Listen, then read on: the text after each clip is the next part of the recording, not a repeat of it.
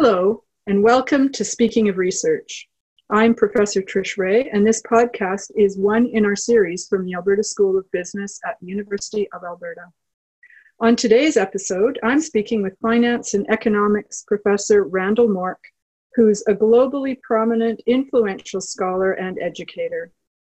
His data driven work applies sophisticated statistical analysis to important real world economic problems. His research has been cited more than 40,000 times, and this gives him absolute credibility in his field. He's a sought after speaker at top research universities and a keynote speaker at conferences worldwide. The unifying theme throughout Randall's career is the economics of concentrated control, work immediately relevant to today's world.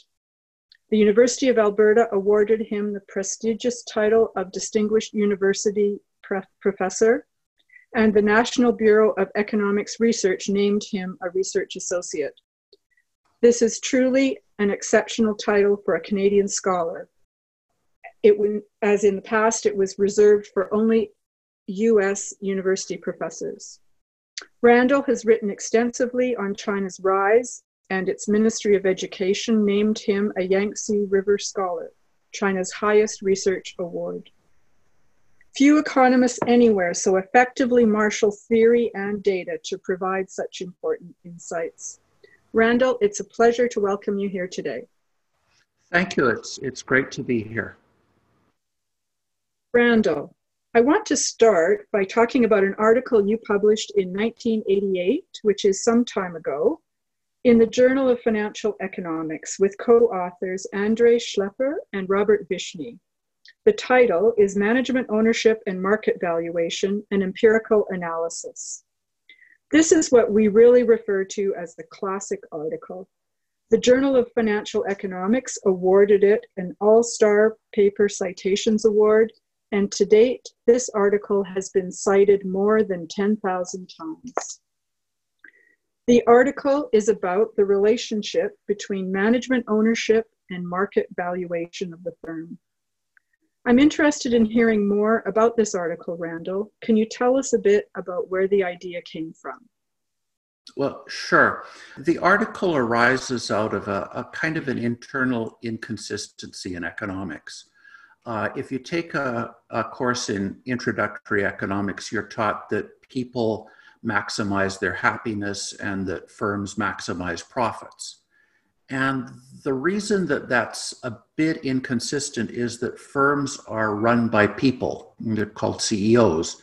And so maybe you would think that firms might be run to maximize the happiness of the CEOs. And so what this paper does is it looks at that hypothesis and puts it to the data and shows that yes, that's actually true. There's a lot of evidence in the data that firms are run to maximize the happiness of CEOs, not to maximize profits. Now, that's not saying CEOs are evil. Many of them are very nice people, uh, but it's just that they are people, and so they behave like other people. So, Randall, can you tell us how you got the idea for that? Well, I was a, a, PhD student arguing with a couple of other PhD students, uh, Andrei Shleifer and Rob Vishny.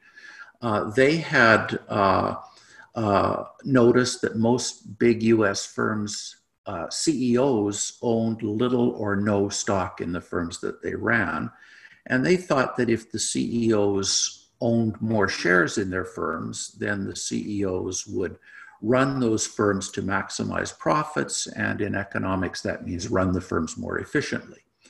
Uh, I was more familiar with Canadian companies, and in Canada, CEOs often are major shareholders in their own firms. And what we had observed in the Canadian data was that that wasn't necessarily associated with more efficiency. If the CEO is a dominant shareholder in the firm, the CEO can kind of maximize his or her own happiness, and the other shareholders can't do much about it. So we argued back and forth about whether CEOs owning more shares would be better or worse for how well firms would be run. And finally, we decided to go to the data.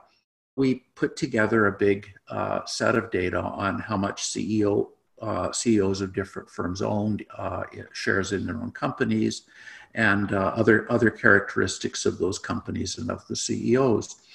And uh, what we found was that uh, wherever the CEOs own even a modest block of shares, we found less efficient firm operation. And so we thought that really does mean that there is an issue where if the CEOs become major shareholders, other shareholders can't criticize them, and so CEOs can become uh, entrenched, impervious to criticism, and able to run the firms to maximize their happiness. We did also find that where the CEOs own very few shares or no shares at all, having them own even a little bit more shares does correlate with more efficient operation of the firms. And so the implication there was that maybe where the CEOs own no shares at all, if you pay them in shares or stock options, it might improve efficiency. So we wrote that up and it was challenged uh, and uh, greeted with quite a lot of suspicion, but ultimately it was replicated many times and it, and it was accepted. Can you explain a bit about the popularity of this paper over time, the ongoing importance of it? Yeah, sure. It ended up helping to shape a, a, new field called corporate governance. When we wrote the paper, there was no such thing. Um, and uh, it, it, led to a, a, bunch of different policy changes, along with much other work in this in this area. Uh, one thing that it led to was the idea that you should pay CEOs in share grants and stock options. And I, I think that was wildly overdone in the US. I, I was always a bit critical of that, but the, uh, the, the, finding that if you pay CEOs in shares and stock options, uh, that, that, that increases efficiency was embraced uh, with great enthusiasm by the CEO compensation uh, experts. Uh, and so there was this huge increase in paying in paying CEOs in, in stock options, and with not really that big an obvious increase in corporate efficiency, but huge increases in inequality. So. Uh, uh, other things have been proposed that might also cause CEOs to run firms more efficiency, efficiently. So, so uh, having more independent directors on the board, for instance, is one of the things. I originally was enthusiastic about that, but the data aren't really showing that that has much effect.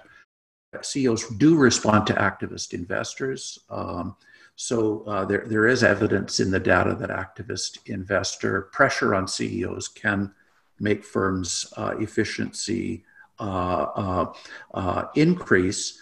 but there is the issue of sooner or later activists will emerge with their own agendas because, after all, activist shareholders are people too who will maximize their happiness rather than firm efficiency if they sort of think it through. Yeah, there's a lot going on in that paper, and it seems that the research remains relevant to the world and the things we're going through now. Would you like to comment on that?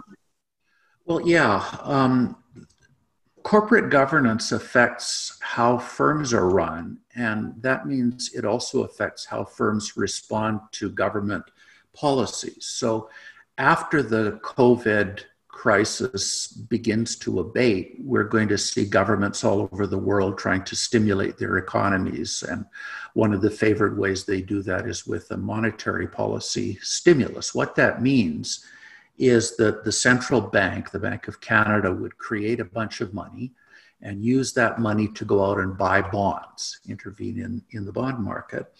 Uh, that's called quantitative easing.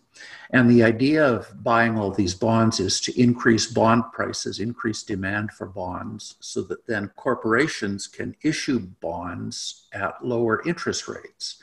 And if corporations can issue bonds at lower interest rates, then they'll issue more bonds and they'll invest in more new property, plant, and equipment, and they'll hire more people, and that will stimulate the economy.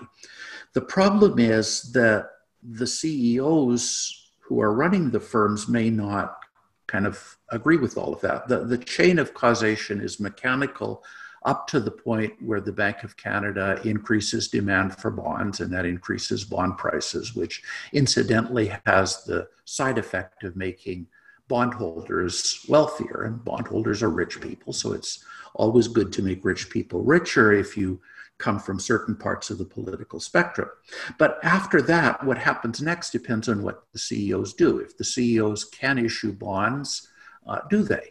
Uh, and if they issue the bonds, do they sit on the cash or do they use it to buy property, plant, and equipment and hire people? And the answer we've found in looking at monetary stimulus policies around the world is that when CEOs have reason to be fearful, when the business conditions surrounding them are uh, very uncertain, uh, they in fact will not use the opportunities that a monetary stimulus gives them to invest more and hire more people. They'll just sit on the money.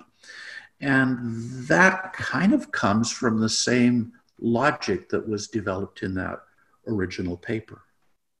That's amazing. So, uh, Randall, you have a reputation over time for poking holes in mainstream economics. Would you like to comment on that? Well, that, that has upset some people. And so I, I there are a lot of mainstream economists who are unhappy with this whole direction. I do worry about the direction that economics is, is taking. Uh, free, free market economics first of all, has raised billions of people from poverty. If we think about the lives that our great grandparents had, they weren't that different from the lives of uh, uh, very poor people in today's poorest countries. Free market economics has raised billions of people from poverty to the point where they can do podcasts and, and listen to podcasts. And that's a wonderful thing. So I think it, it, it's fair to say that free market economics is the least bad of all economic systems that have ever been tried. And that, that doesn't mean we can't try to make it better. Um, mainstream economics, I worry, became too mathematical too early. We built a huge mathematical superstructure of uh, equations to, uh, uh, uh to, to, to, cover the entire field in the 1960s. And I worry that very dense mathematics narrowed our focus too much before the empirical facts uh, about the field were clarified. Um, we, we, developed, for instance, a very narrow conception of rationality, uh, having to do with uh, calculus optimization, a very narrow definition of efficiency that very conveniently made lots of things out up to zero.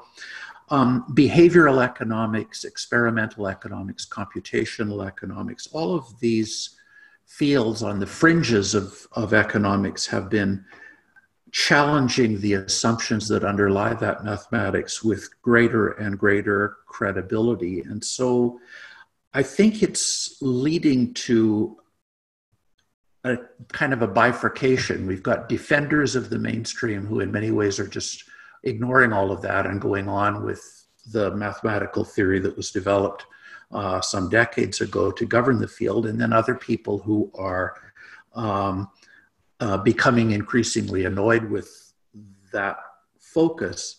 Um, I'm optimistic that a, a broader uh, approach to economics will emerge that extends the mathematical superstructure across this broader idea about what rationality is and a broader idea about what efficiency is. You know, human behavior studies seem to suggest that we are rational, but in deeper ways that arise out of evolutionary psychology. What was it that kept our hunter gatherer ancestors alive so that we could be their descendants and, and watch podcasts?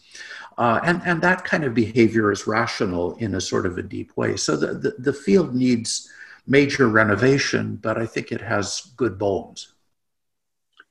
I'm glad to hear your optimism. And as we come then toward the close of this podcast, I want to ask if you might share some advice or suggestions for students or other junior scholars who are just getting started with their research. Yeah, uh, go, go, through your class notes very carefully.